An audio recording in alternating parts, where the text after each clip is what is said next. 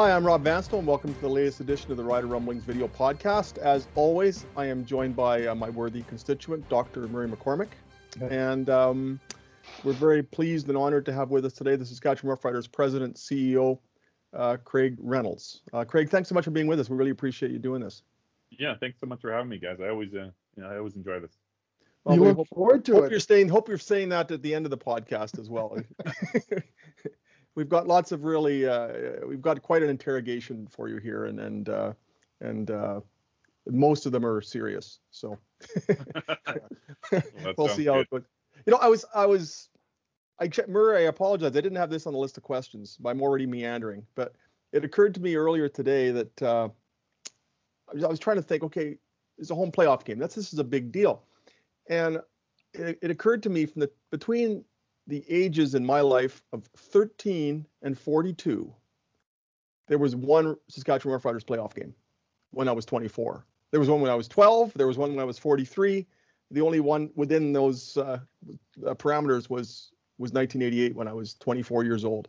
So maybe we're a little spoiled because this is the third straight year with one and the fourth straight year with a playoff game period. But uh, um, it just struck me that these aren't these are things to be celebrated, even if it's become uh, an annual thing, which I think is in line with your sustained uh, advocacy of sustained sustained success. But they're never guaranteed, and they're something to be appreciated. Uh, does that resonate with you at all, Craig, or am I just babbling already? No, no, it resonates a lot. Uh, like I, I grew up that time frame as well, right? So from 1988, I would have been 13, and I and I vaguely remember that game. And then there was another game till what was it, two, 2007? Uh, Yeah. It was, it was just an incredible gap there. So by that time, I'd already welcomed my my uh, my daughter into the world. So you know that that's a that's a big big gap of time. And and yeah, we're we're really excited about about hosting the home playoff game, but it it's hard to do. It really is. Like the West Division is a very tough division, and you have to win a lot of football games and have some things go your way to host it. And to host it three three years in a row is is is really good. And, and full credit to Jeremy and, and Craig for the work they've done this year, um, especially with some of the challenges that we had had this year. So so I, I definitely think it's an accomplishment. It's really really good and important for the team. Uh, we have a distinct home field advantage here. So so yeah, it's something to be celebrated. I would I would agree with you there. I have to admit, Craig, it feels almost that long since the last playoff game in Riderville. it's just that we've been waiting from COVID and all the ups and downs and the downs and ups and things. I don't know. How does how have you been doing waiting this long, two nearly two years for a playoff game? It's funny. I was thinking about that driving the other day, Murray. Um, you know, I, I- I took myself back to even the start before um, the start of this season, and when we weren't sure we were going to even be able to play in 2021. And I took myself back to that. And if I would have told myself, hey, not only going to play, uh, you know, a shortened, condensed season here, but you're going to host a home a home playoff game. And then on top of that, because I knew if we were going to play a season, it was going to be a little delayed, and it's going to be like plus seven or plus eight, whatever it's going to be on Sunday. I would have I would have taken that in a, in a heartbeat. Um, yeah, no, it's it's it's meaningful. Um, it's been a lot of hard work by a lot of uh, people to get here, and it wasn't without its challenges, right? COVID is still, uh, uh, you know, something to be reckoned with, and and we've seen issues in in in our league, and we've seen issues in other sports leagues with with COVID, and so full credit that we're here um, and that we're able to to play on Sunday at, at home in front of our crowd and and and have a chance to compete for the Grey Cup. Craig, I went I on the weather, weather network and I looked it up and, and uh, the forecast, we're recording this on, on mid afternoon to Tuesday. And the forecast for Sunday is eight degrees and not a lot of wind. The forecast for Sunday in Foam Lake, Saskatchewan, your hometown, is plus two. Uh, what's up in Foam Lake? Do they, is, is, there, is there already 48 feet of snow or what's going on here? You know, it's interesting, Rob, because I, you know, I, especially in the summer, I, I look at that that temperature quite a quite a bit, and I will in the winter too. Um, and it's always colder in Foam Lake than it is in Regina, and it's like two hours. It's not even two hours north. It's like you know, it's sort of an hour hour north-ish, and but it's always colder. So I don't know what it what it is. Um, and my uh, my folks live at, at at the lake, so it's always a little chilly with the water or the wind coming off the off the water as well. And now obviously now it's frozen frozen over. But yeah, it's always a little cold in Foam Lake. I, I don't know why. Do you, I mean, the weather's precarious. It can be even precarious in October in this city. I remember the, the coldest Rider game I remember going to was on October 23rd, I think, in '91 against BC, and I went into the uh, bathroom at halftime in the upper deck, and it was like a convention in there because it was so warm in that bathroom. I just froze, and the Riders lost 36 to five to Hmm. BC that day, and Jon Volpe went crazy, and um, and that's that's not even November. Uh, when the schedule comes out, and obviously you aspire to have a, a playoff home home playoff game on November 28th, ideally December 5th. But when you look at that and you remember how cold it was for most of the week in in in uh, in, in 2013, um, of the football gods, and things could change, but have they really smiled upon you? Could you have imagined that you'd be looking at the weather forecast on a Tuesday of the week of a home playoff game that's scheduled for November 28th and see an eight without a minus before it? No, I, I, I couldn't have imagined that because you know you're right. When you look at the schedule, and obviously our goal is to host host a home playoff game, so that could have been the 28th or could have been December 5th. Um, and you think about how cold it can be, and I remember the 2013 Grey Cup that whole week, and so you, you sort of mentally prepare yourself that it could be really really cold in Saskatchewan at the end of November, early December. It could be really really cold. And so as soon as the long range was available, I started looking looking at it, and it was even early on. It sort of said it was going to be minus two, or I forget what it was, mi- minus four. The first time I got a glimpse at it, I said, you know, that that's okay. We can we can deal with that. And then every day since I've looked, and it's just gotten warmer and warmer and warmer. And and I, I looked earlier, and it was seven. And if you tell me it's it's it's up to eight now, that that's just fantastic. You know, to have a, a game end of November in in Regina and have it to be in the plus temperature, that's that's a win. Craig, there's something wrong with your mic. Is there? Things, yeah, it's breaking up. Oh, sorry. No, it Um, sounds clear. That sounds clear. Yeah, Must better? Okay. that's better. Yeah. I guess you Murray and I are the ones who are supposed to sound garbled. So Apologize That's for that. better. That's No better. worries. Sorry about sorry about that, folks. We had to fix technical it as we- difficulties were temporary. Um, Uh, Craig, just I, Rob and I are bouncing back and forth. We're going to interrupt each other and step all each other's toes for this, as you probably realize. How are tickets tracking for the game with this great weather, great matchup, everything looking great? How are tickets tracking? Well, there's there's still good tickets available. I'll tell you that. Um, you know what what happens tend to happen um, as a, you know in these later games of the season is it's totally weather dependent. So when we had that big snowstorm, we were tracking quite well, um, and we were able to sort of start selling tickets a couple weeks in advance. And we were sell, selling several hundred a day, which is which is good at that stage. And then we had that big blizzard, and it just stopped. um, and that's that tends to happen. And so it's picked up a fair bit, uh, I think, as people sort of have, have come around to the to the fact it's going to be really really nice on Sunday. So, uh, you know, we're hitting pretty hard with with trying to encourage people to get out. I know our players are are encouraging fans to fans to come out, and so so we're hopeful. We're hopeful we have a, a, a big crowd. Um, and and uh, you know, weather is a big issue this time of year. So if, if you remove that variable, that gives us a, gives us a chance. I had some it- people think, sorry, Rob, just thought it was kind of presumptuous of the Riders to start selling playoff tickets before they had that home playoff game locked up. But that's that's pretty normal, normal That's- business problems, is Yeah. operations, isn't it? That's pretty standard. Actually, we, we waited probably longer than we have in, the, in in the past, but that's pretty standard. When you've got a chance to host a home playoff game, um, you tend to go go to go to market with it because um, the last thing you want to do is have a really really short selling window. Um, and obviously, there's always you know if we, if we weren't to weren't to host it, we would be refunding those those tickets. But yeah, the the biggest challenge is is having only a week to to try to sell out sell out a stadium. That's a challenge. In a year when you've, well, I guess over a two-year period when you face so many financial challenges, how nice is it? How important is it to get a home playoff game this year to perhaps defray some of the uh, financial hardship that uh, you would? Uh, you're not out of the woods as a result of it, but it sure is nice to have that in the comeback season. I would, I would guess. Yeah, absolutely. It's it's it's it's a big thing. It really is. It's a big thing for our team. As I mentioned, it I, I think it gives us an advantage at, at home and, and the and the crowd and, and the energy that the crowd brings is is an advantage in, in a West semifinal. And then financially, it's it's important. Um, you know, it it's it, especially this year. So um, it's just another sort of tick that that helps on the on the business recovery and and um, you know when we uh, had the uh, interception uh, when Dearborn had that had that pick, I sort of had a, a number in my mind on, on financially what that that interception to seal the West Semi uh, did for the club. So it was a it was a very uh, profitable interception, I would say that. Don't let his agent know about that. You might that might comp, comp, complicate negotiations for Jo if he wants a cut. Yeah, exactly. So I'll, I'll just keep that to myself. But I mean, it's it's sometimes I've, I've heard home playoff games described occasionally as million dollar games. Are we talking something in that vicinity optimally?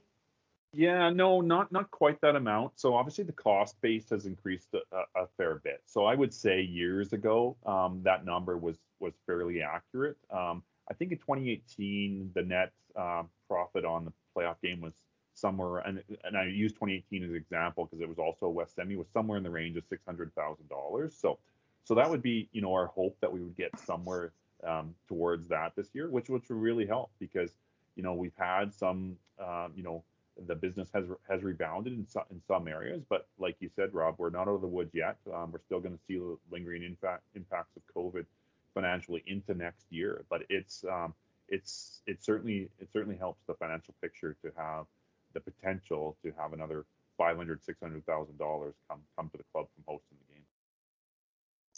Uh, Rob and I were bantering this back and forth because we want to have a little fun. What are you going to do about that end zone those goal goal posts in the north end zone. You got any plans for those to get those You out talk- of the way? Talk to Evraz about something, sanding them down. Is there something that Yeah. can be done? I- Is Tim, I don't Tim even is Tim. Reid going to get involved here?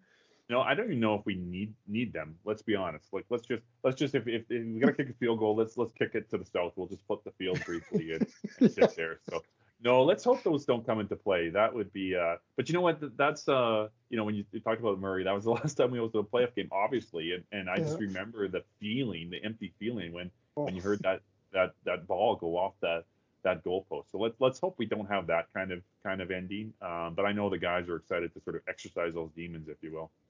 Yeah. Is there a witch doctor that you can uh, hire? Is there is there, is there s- Yeah, Is there some kind of voodoo that you can use?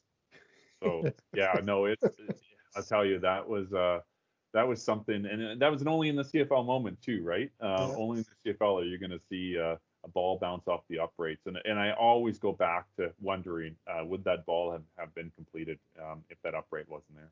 I've I know for at me- that play time and time and time again, and I still can't figure out if Kyran Moore was open enough to get it. You just don't know. Like it looked like he had about a half step, but the DB has a chance to maybe dump jump the route. But you just you just wonder. It's like the movie that just gets edited right before the climactic scene is like, and I guess uh, the sequel. Uh, well is is on Sunday, but it's it's like my goodness, like what a cliffhanger. You just don't know. You'll always wonder.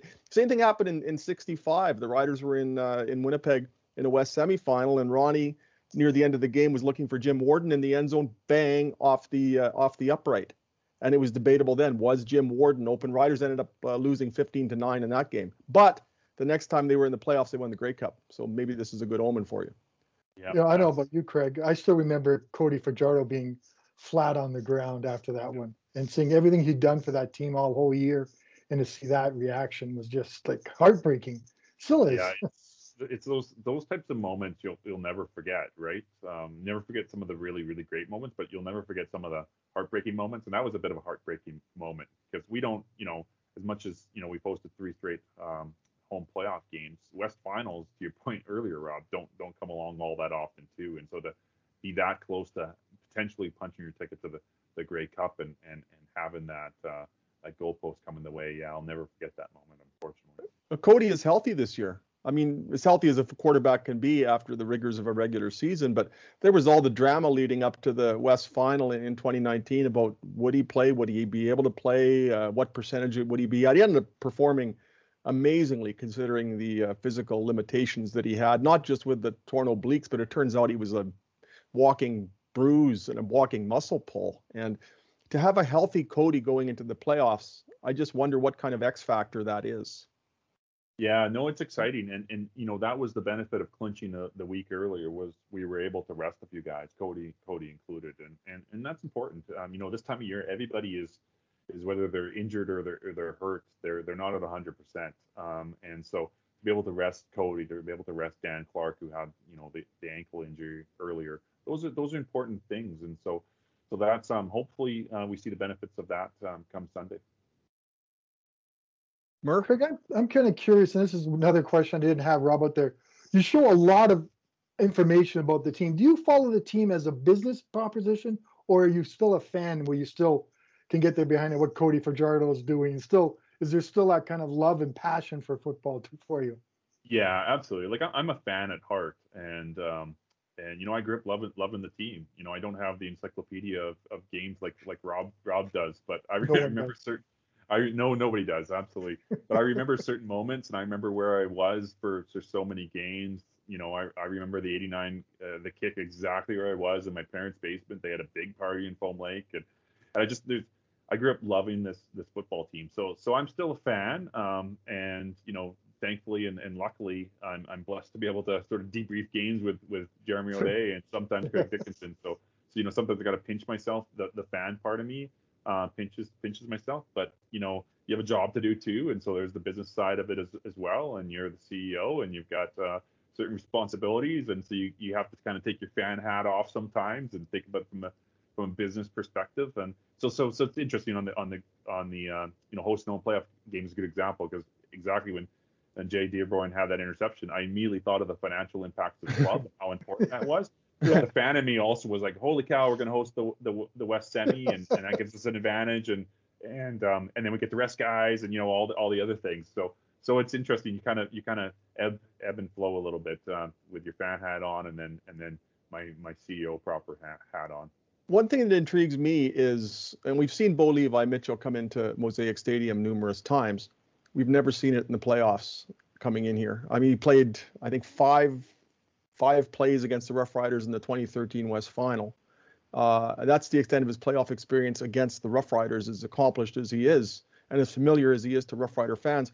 I'm really intrigued by what his presence will do for the vibe at uh, Mosaic Stadium. And it's a short week, or there's, there's even if there's a, there's a lot of time left this week before Sunday. You just wonder, given his nature, is there going to be a bulletin board type statement or something that's really going to fire it up?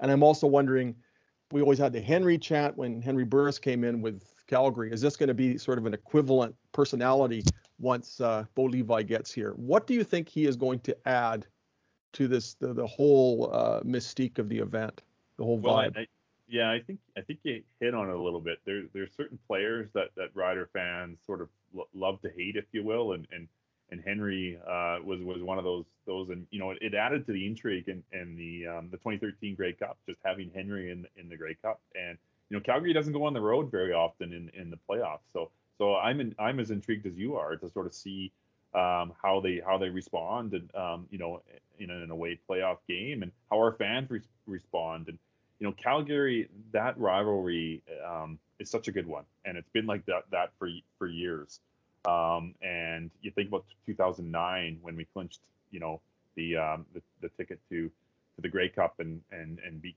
beat Calgary at, at, at home in, in Mosaic. So we've had some great playoff battles with, with with Calgary again going into their house in 2013 to win that game to come back to to Regina and play uh, play the the Grey Cup in front of our fans. So so yeah, we have great um, and and the games this year they're all so so close. So it's just a great rivalry, and I'm really looking forward to to the game. Is that the best rivalry? Is that the best rivalry right now between the Riders and the Stamps?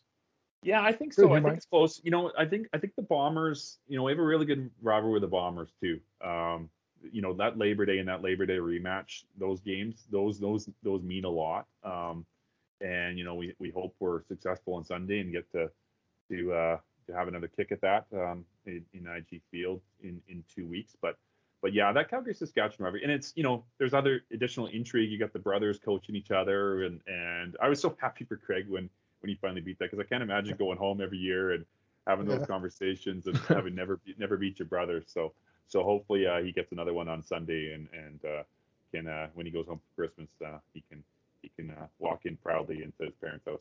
Well, I'm a I'm a wrestling fan, and, and so you always look at it and you think, where's the villain? And it seems to me, as, as, as intense as the Rough Rider Bombers rivalry has been over the years, uh, I mean, once upon a time, Troy Westwood was sort of the central figure and the villain there. There really isn't a villainous character on the Blue Bombers right now. Whereas you look at Calgary, and there's Bo Levi Mitchell, who can just be such a center of attention for so many reasons. It it seems like you need the uh, and I'm not casting aspersions on any personalities here, but it seems like you need the heel uh, in order to really get the fans fired up.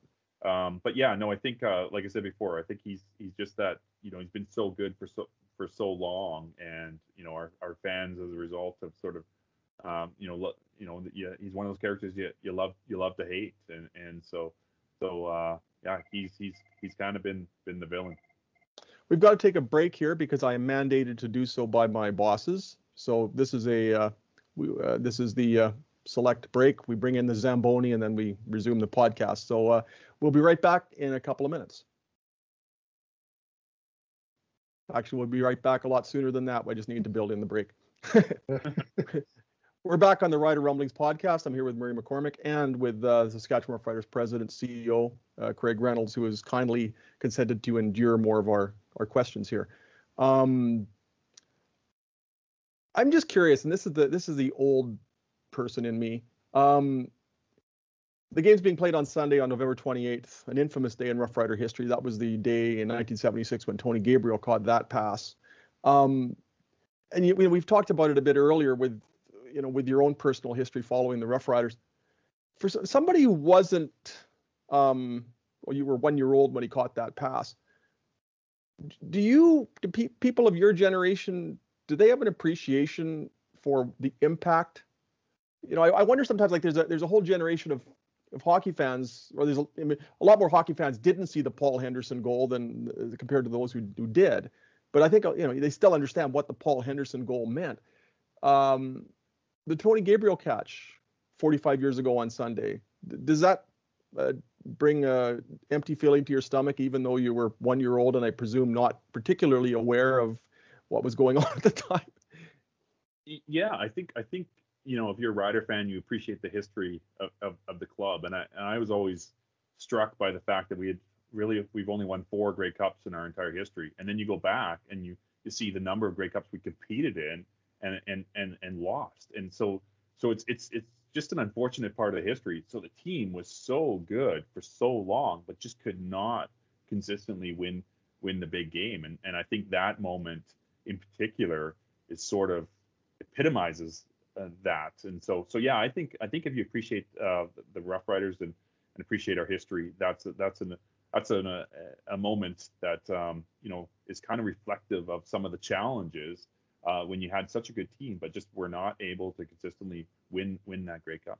I've looked at it though, you know, I think you almost need those moments, not that you invite them, but in order to fully appreciate what a Grey Cup championship means in this market, uh, you have to look at the other end of the spectrum and realize what has been painful. And you know, I was at the Grey Cup in Toronto in 1989, just sitting up in the stands, and I was also at the Tony Gabriel game when I was 12. So two different games in Toronto, uh, a 12-year-old me and a 25-year-old me. And um, I mean, obviously everybody went nuts when Dave Ridgway kicked that field goal, but having known what it's like at the other end of the spectrum, you look at the 13th man in 2009 and com- could juxtapose that with what it felt like four years later to win.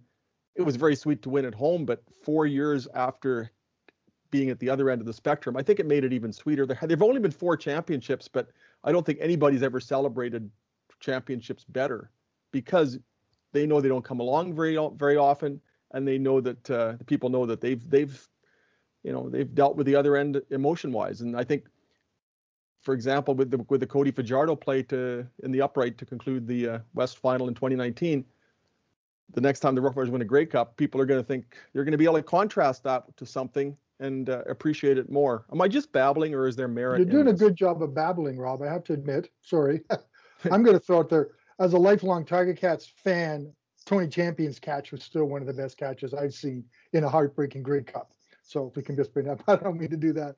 But anyway, Rob, I just wonder, Craig, maybe just talk, and let's get a little bit of seriousness, a little bit talk about the. I did ask a question, Mur. Did you? I missed it. yeah. oh, what was it? Sorry, do you, need, Rob. do you need those bitter moments in order to fully Oh, appreciate the, uh, you know, in order to fully appreciate a, a sweet moment? Yeah, I I, th- I think it I think it helps because because you're exactly right. Like I you know obviously worked for the club in 2009, and re- again moments you'll never forget. I I know exactly where I was when that you know penalty was was called. So you absolutely in 2013 when I was on the field celebrating that win, you go back right to that that moment where you know how heartbroken you were to have that, and and the guys consistently talk about the 2019 West final and the heartbreak of of not winning that game and the way we lost and and the you know that was all they thought about. And I think you know we did a, a promo sort of video today um, that we released on on social, and and Cody talked about it. You know he kept, just kept thinking about the 2021 season and getting back, and and sort of exercising those demons. So so I absolutely agree with you, Rob. I think you know those those tough moments um, sometimes lead to uh, you know future success for the team, but they they help a fan base sort of appreciate uh, when you do when you do climb that mountain. Sorry, Mer, all yours. Okay, so as you can tell, uh, Craig, we're not really used to doing each other bouncing off each other, but we'll get used to it one day. Craig, just about the business side of football, you know, the season's over. We're, we're looking at, uh, you know, there's a number of factors. How do you sort of look at this 2021 season financially and what it means going down the road? Yeah, you know, th- there were some successes for sure. Um, there were some challenges, uh, you know, of course, as well. So, so we saw parts of our business bounce back uh, pretty strongly. Um, so the merchandise is, is, one. So especially on game day, um, the fans that came to the stadium came and and and bought rider gear.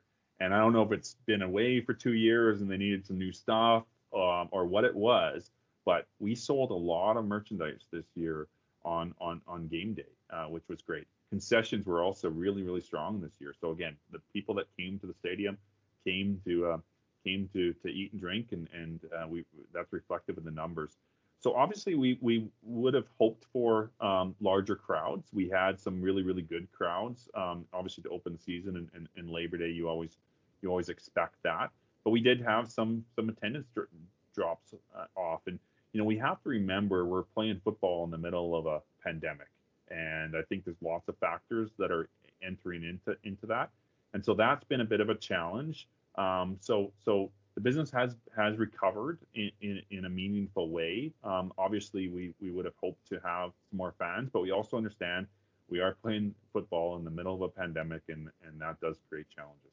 What is generally the difference? I don't know if you've tracked this, but what, is there a percentage difference between, say, what you announce as paid attendance and the number of people who generally go? You know, season ticket holders who have paid for the tickets but wouldn't necessarily go. Is there a an average divergence per game between announced crowd and actual bums and seats? Yeah, it completely varies on on by by game to game basis. So um, weather plays a big big factor into that. So obviously the, the, the crowd at the last home game was was on the lighter side, and that was primarily driven driven by by uh, by weather. And then you get other games like Labor Day where that number is very very very small. So so it ranges. It it can range to as low as two percent. It can range to as high as eighteen percent some sometimes. Um, so it really really is dependent. And it's interesting because we actually did a survey on the on what we call them no shows for the last game to try to get a sense as to what was driving people's decisions there. And the two biggest reasons was, weather, obviously number one, which which we kind of anticipated. Uh, second biggest reason was other commitments which was interesting um, to us because that would would have been higher than than I would expect in, in the other games. But there was a lot going on that that weekend, and then the other thing that we had, I, I forgot briefly was we sh- we shifted that game um, sort of mid mid season to help accommodate the Elks, and it's amazing how many fans plan their schedules around rider rider games. And so, as an example, my my parents uh, had, had you know spend the winters in Arizona, and they actually adjusted their their uh, their flights. So they were going to leave after the, the game, which was scheduled was supposed to be scheduled the week before. So they actually were out of town because they didn't adjust their their flights um, to accommodate the the rider game. So so it was interesting the other commitments. We didn't really dig deep into that, but um, that was that was something that um, you know surprises a little bit. But there was a lot going on that weekend, and and uh, and and so we have to remember it's a, it's a big commitment as well. You know what surprised me, Craig, is I mean the whole implementation of the vaccine or the proof of vaccination, et cetera. And and I mean, there's been so many complaints about this and that throughout the pand- pandemic period, and all of a sudden, without a lot of notice, you've got to bring this in and and and uh, in conjunction with Evraz or Real, um, basically make sure you have the adequate equipment, adequate, adequate you know enough personnel, et cetera. Yet it all seems to have gone off seamlessly. I haven't heard one word of complaint. Uh, the uh, people could go into the rider office and, and pre get pre-approved for entry into a football game. I remember walking by the gate uh, for before the first game where where that policy was in, in effect and and people were just happy it was moving smoothly. I thought there might be some glitches there, just not through no fault of yours, but just because of timing and circumstances. Has it gone off as effortlessly and as smoothly as it seems to be externally uh, in terms of my perception of it? Yeah, we're we're really happy with how how it's been implemented. Uh, to be honest with you, we were nervous as well. Uh, you know, we were the first large scale event in Saskatchewan to do it, and and it was a big crowd um, that game. Not not our biggest, but it you know it's different when you're doing this in a in a small scale versus trying to get a number of people who inevitably uh, tend to want to come to the game at about or around the same time. So, you know, full credit to our team uh, that was working on implementation here. Kent Paul, who's our CFO, deserves a lot of credit. Um, but SHA was an incredible help to us. Um, you know, they we reached out to them right away, and and they recognized what we were undertaking here, and they really helped us design the process. But some really good ideas came out of that. So the pre-screen was was definitely a win. I think that first game we had 6,000 people who had gone and and pre pre-screened and and and, checked. So that really speeds things up.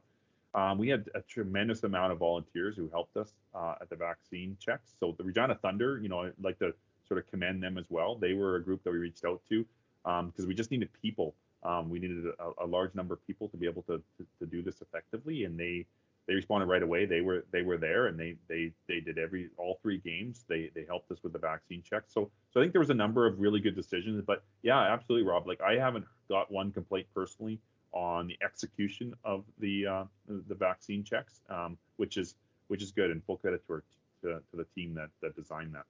I was at the pre-screening one day looking to see what the lineup was like, and the lineup was almost to the Lawson.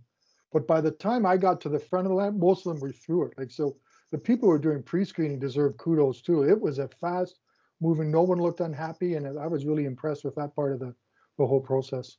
Yeah, and again, full credit to SHA. They helped us with that in that first game, which was the largest largest crowd for pre-screening um, they were there um, helping us do it, and and you know that that's just incredible because obviously they're dealing with a pandemic, but to, to help us execute on that and provide us guidance, you know, I can't I can't um, I can't give them a, a, enough kudos.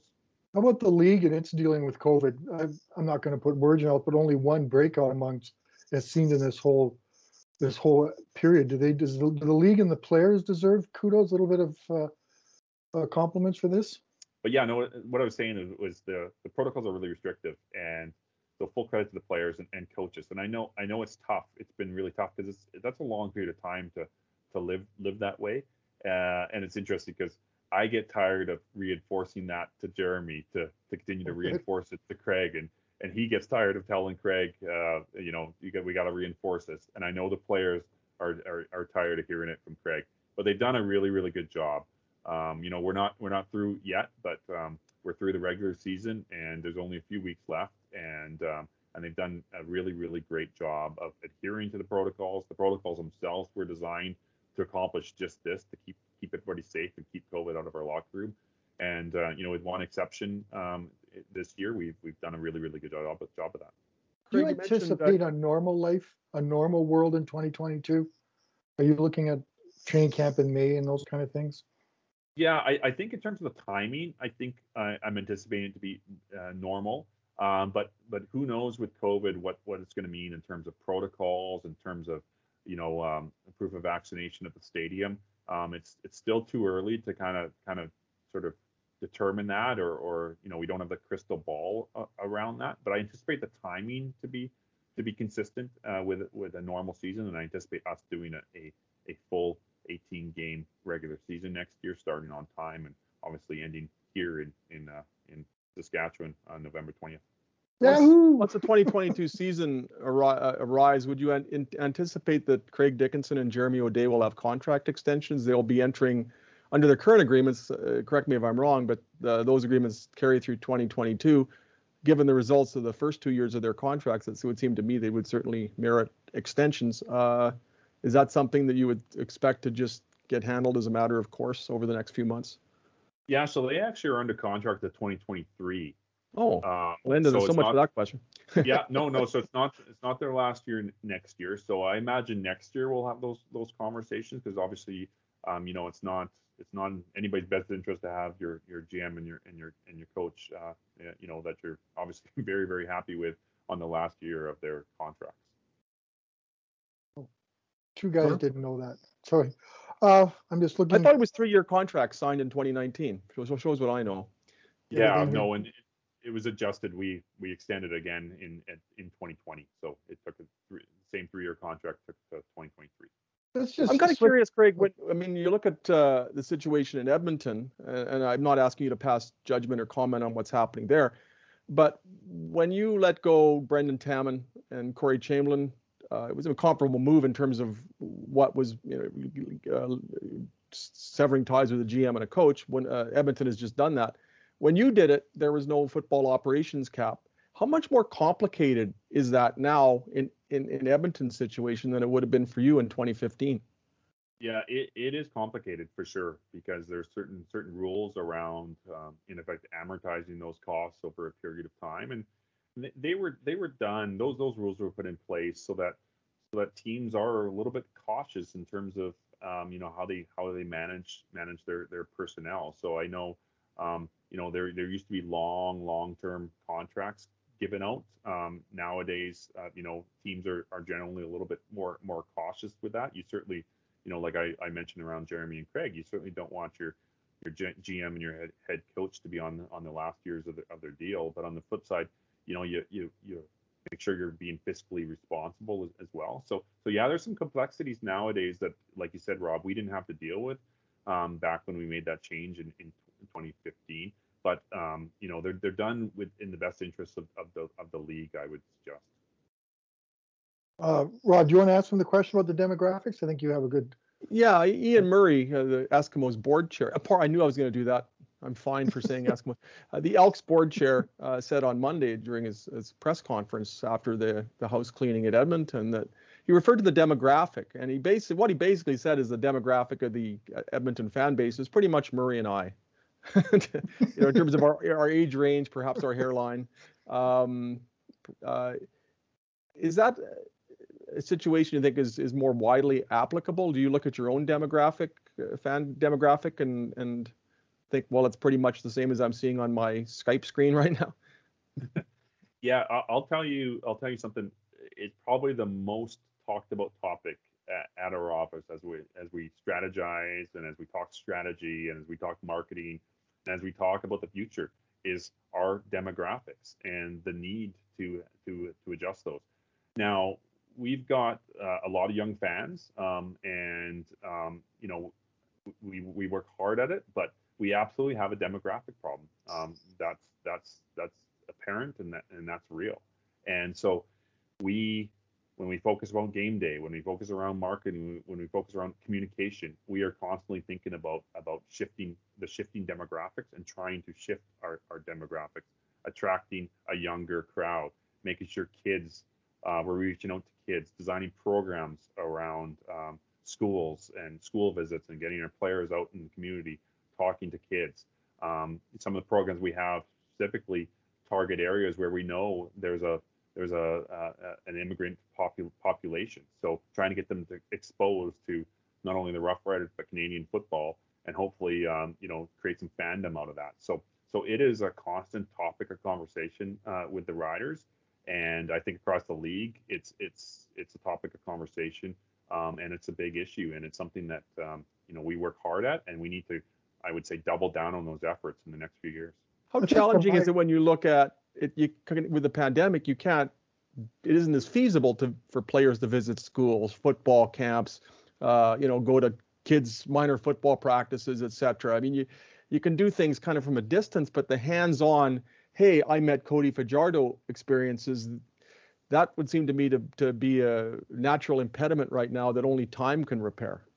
Yeah, and and I I agree, and it's it's something that concerns me, um, and it's something that I think impacts things such as attendance. It, it really does. We now will have gone two full years without really being able to to attend events, uh, send our players to events, have those sort of in, interactions that are really really powerful. Like some of my, you know, my rider fandom was driven from interactions with players. When when players went out to to the schools in, in Foam Lake, um, I had a, a friend that sort of had a, a you know a, a, a, friend who played on the team and, and exposed me as a you know as a as a teenager to to some members of of, of our of the, of the riders. And and that was really really impactful. So i think um, being out of the mar- market um, if, if you if you phrase it that way without being able to have the sort of the community interaction that has become a staple and is really really important to us i think coming out of the pandemic again it's another area of focus and it's another area where we need to put a ton of effort in that. And you know we're we're doing that uh, we're designing programs right now through our foundation to get into schools, uh, working in the Ministry of Education, to talk to kids specifically about mental health coming out of the out of the pandemic, and have our players do it, so our players can can get out there and and um, you know support the youth of our province, but also have those interactions that I think are really really critical. I think when I look from the press box when I walk around the stadium, I see a lot of women in the crowd. Are you? Is that a target? Uh, are we allowed to say target for women? I think so, but there's a lot of women that go to football games, and I wonder how much of your doing to attract them and to you know keep building on that?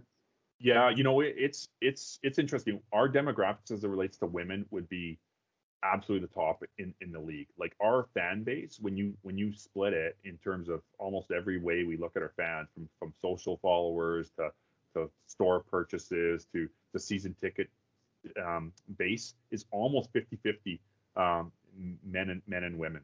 So you know that's that's a little bit unheard of, in, especially in, in football. Like you know, if you if you took an took an, uh, an NFL team, um, I would think you'd be challenged to find any NFL team that was sort of a 50-50 split. So so um, you know, I think it just speaks to the passion, um, you know, and and and and and the brand in the province. It's something that um, you know the entire province tends to get behind, and and and um, it has been a focus for sure um, to, to focus in in on in on in our on our female fans, and and it's working. Um, and, and I agree with you, Murray. When I walk around the stadium, it is it is younger um, for sure, especially when you get to that Pil Country area. That's that's a youthful youthful crowd.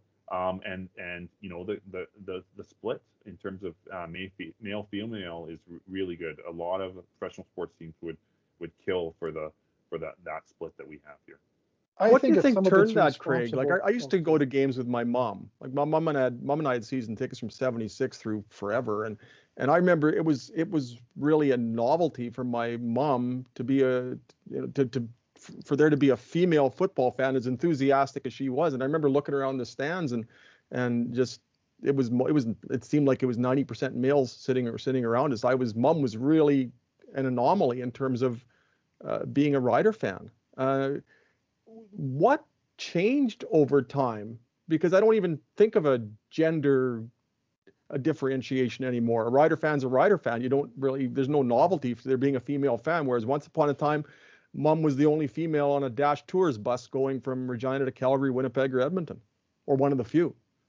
Yeah, you know, you know, it's it's hard to pinpoint one one thing. You know, I think the focus on the fan um, that um, the club did years ago uh, re- really helped um, for sure. I think the focus on merchandising has, has really helped. Um, you know, I think I think uh, appealing to a, a, a, female uh, fan and, and, and the moms, um, you know, in terms of um, you know from from a, a, merchandise perspective is important. I think trying to make games an event is is important as well because you know it's really no different than a concert. When you go to a concert, um, you know it's generally going to be um, you know equal equal men and female because it's largely an event. So I think when we focus in on what we're doing on game day, um, some of the theme days we're doing, obviously Labor Day in particular, is is trying to make it an event.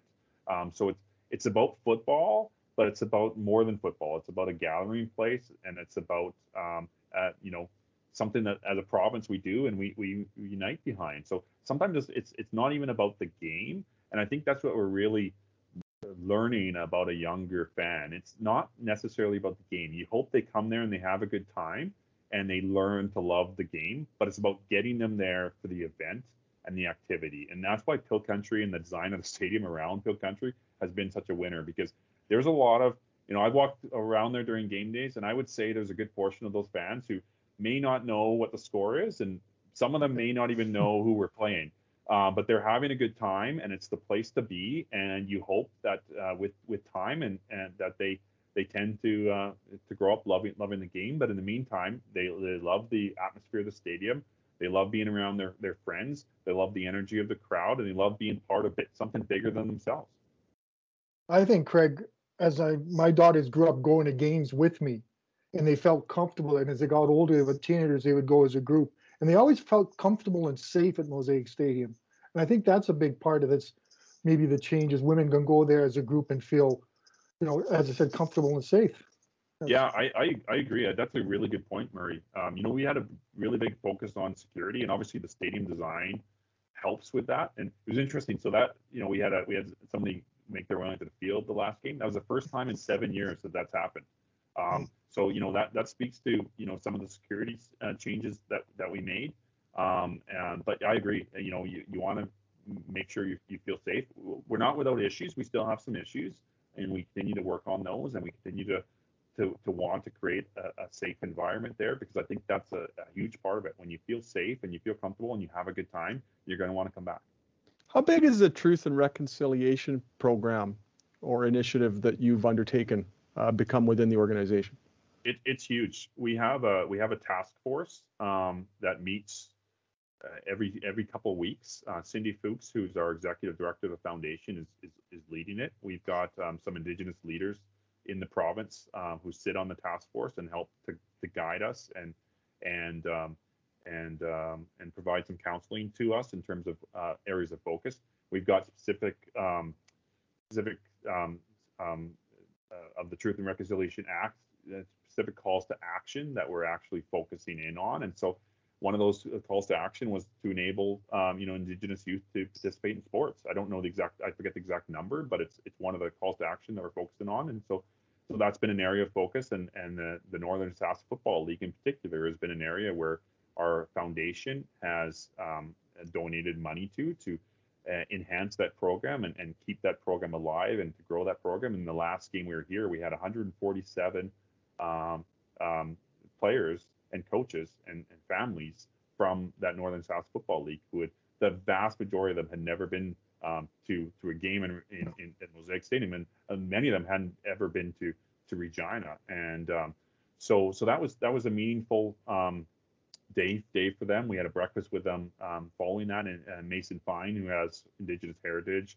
uh, spoke to that group um, via Zoom, um, and uh, we had Neil Hughes uh, there as well, and I know um, just I was there and, and and that meant a lot to the players. And so so it's things like that, you know, actually providing a bit of focus for the club um, because you know you want to you want to uh, make make meaningful impact and in, in the areas that um, you you it's most logical for you to, to impact. And so so that's been uh, that's been a huge focus of the club and it, it will continue to be.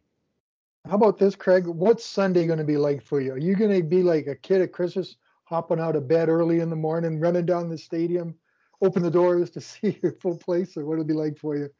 Well, I'll, be I'll be part excited for exactly that um, because playoff games are are exciting um, and home playoff games like like we talked about earlier don't come around um, you know all, all that all that often um, and so when they do you you appreciate them but I will be a bundle of nerves um, for sure and I send a note uh, to Jeremy after I forget which of the last games, one of the last games, which was again another close game, and I just sort of said, you know, Jeremy, my heart can't take this, and he he sort of said, yeah, no, I I, I hear you because it seems like every game we're in this year is is is close, and you know, it's a sign of a good team when you find a way to at the end to win those games, but we're not we're not certainly not uh not blowing people out. I don't think this. I think it's actually Coach Dickenson who said it. We're not really built um, you know, that's just really not the identity of the style of, of, of this football team.